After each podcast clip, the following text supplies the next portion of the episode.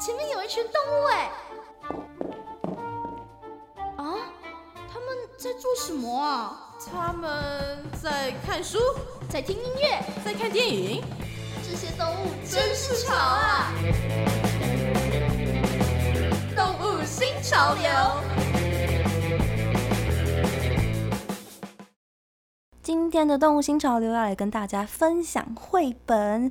最近呢，才在图书馆呢看得奖的绘本作品，每一本啊，真的都很有它的巧思，甚至呢，非常富有教育的意义在里面，或者是它有美好的道理在。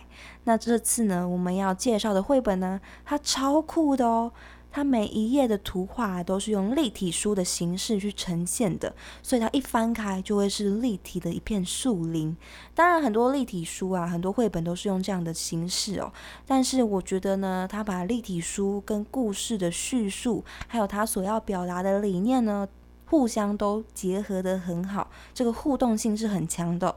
把立体书的部分呢，变成像是影片那样活灵活现了起来，而且它的故事也很启发我们的思考哦。这本神奇的绘本呢，叫做《树懒的森林》，它其实厚度还蛮厚的，因为里面有很多立体的配件嘛，所以就会厚厚的一本。但是其实没有很多页数，一打开书的第一页呢。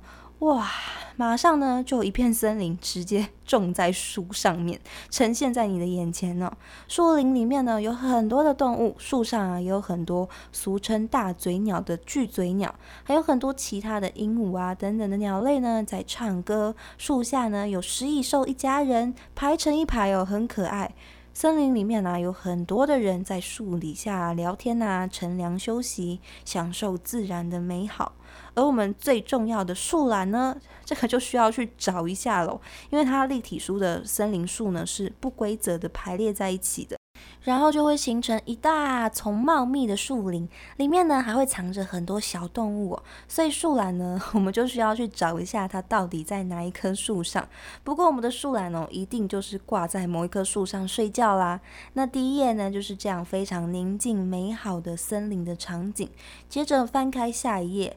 这座绿油油的森林外面呢，有一天突然传来了巨大的怪声音，打破了这里的宁静。森林每一天呐，都传来机器轰隆隆的声音，一台又一台的怪手挖土机在森林的边缘出现。森林外面的大树一棵棵的被机器拔起来，森林里面五彩缤纷的鸟儿一群群的张开翅膀，离开了他们的家园。机器不断不断的进入森林的中心，一棵棵的树呢被砍倒，绿油油的树林渐渐消失，只剩下光秃秃的地面跟破碎的树干。越来越多的动物都在逃跑，猴子、食蚁兽，甚至是原本在树底下的人们呢，都逃出了森林。这个时候只剩下谁呢？只剩下树懒还挂在原本的树上，大家都在逃跑。只有树懒，它翻了个身，打了个哈欠，又睡着了。原本绿油油的森林啊，只剩下最后一棵树了，四周都空白一片，连蓝色的小溪也消失了。这座森林一点生物都没有，只有树懒啊还在树上睡觉。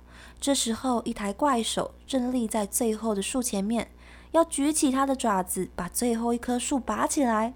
树懒，快醒来！树懒，快逃啊！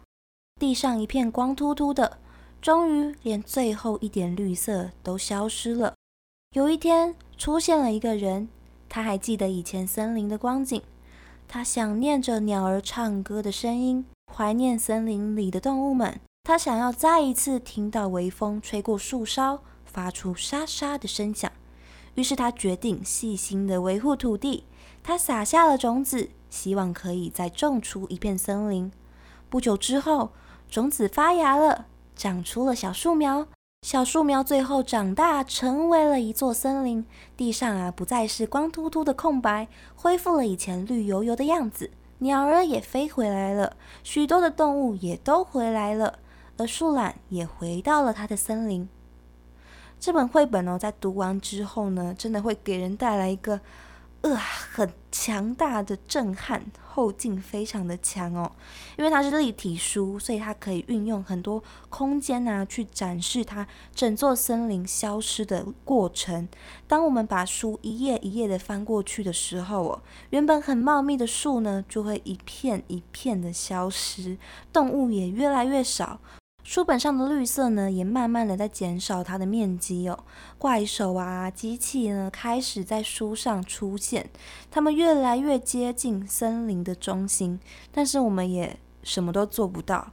在现实生活中啊，每一年呢，都有这样大片大片的森林被开发，绿色的森林呢，就这样东突一块，西突一块的，而森林里面的动物们呢，也只能逃跑。他们被人类赶出了他们的家，赖以为生的食物呢也被砍倒了，能够居住的地方呢就越来越小，越来越挤，动物之间的淘汰制度就越来越严格，很多的动物就这样无声无息的被赶出了他们在这个世界上的位置，更何况是住在树上以树为生的树懒呢？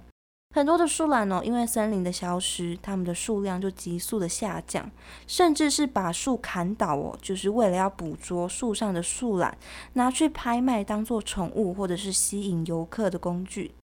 但是我们就像是故事里的那一只树懒一样，我们发现了森林的异状，但是我们只是稍微翻个身，接着又无视了这个问题，再一次的闭上了我们的眼睛。我曾经有看到一句话是这样说的：从来不是森林进入了公路，而是公路进入了森林。或许世界上有很多我们不了解的状况，或者是以现在我们的力量，或许没有办法解决的问题，那其实就还蛮无奈的。就像是现在天气越来越热，我常常就跟我的同学们说。哇，想当年小时候夏天三十度就已经热得哇哇叫了，现在都已经不知道跑到几度去了。那日夜的温差也越来越大，相信大家对于之前澳洲火灾还记忆犹新。那一场大火真的是出乎了很多人的意料，它烧了比以往很多很多很多更长的时间。看到很多志工呢都义无反顾的加加入救灾啊，或者是动物的救援。每一次看到这样的消息呢，都会觉得。很感动，很想哭哦，觉得这个世界还是很多人在在乎的，觉得很温暖。其实也觉得蛮无措的。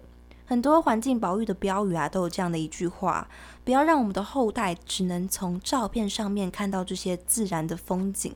就像是故事里面那一个想念动物、想念森林的人，他是个看过森林美丽的人，所以他会想念，会去想去恢复。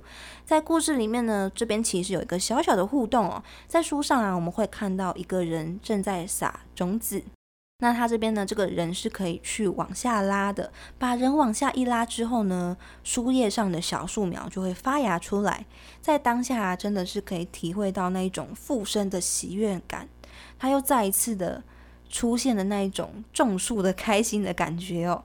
虽然绘本里面呢，我们只要动动手，花不了多少时间呢，就可以种出一片森林，但是现实中要恢复一片森林呢，至少都要几十年的时间。而且需要花费更多更多的成本跟代价，它才有可能可以真正的活过来。就像很多以前的事情呢，我们都要听爸爸妈妈，甚至是爷爷奶奶跟我们讲，我们才会知道一样。其实我就会不禁的想说，难道这些大自然啊，原本就存在的生命，有一天呢，我们都会以一个听说的方式才能够体会到？就不禁的觉得有一点遗憾，有一点感慨。故事的最后啊，森林呢恢复了。森林呢，它也是很强壮的哦。它把破坏他们的怪兽也给弄坏了。但是森林这么强大的背后呢，他们其实也是很脆弱的。那这本绘本呢，真的给了很多可以让我们去反思、去设想的地方哦。而且它的表现方式真的是让我觉得非常的精彩。这本绘本呢，它可是集结了三个人的力量才完成的哦。首先呢，是故事的作者苏菲史崔蒂，还有绘者路易斯里戈跟阿努克博伊斯罗伯特，由三位作者啊跟绘者呢，才能够制作出这样一本立体书。真的非常的感谢他们，可以让我们体会到这样一个精彩的绘本。那听我拉里拉扎的说了这么多。我想呢，不如就大家自己去体会一下这本书它厉害的地方。那么就把这本立体书绘本《树懒的森林》推荐给大家喽。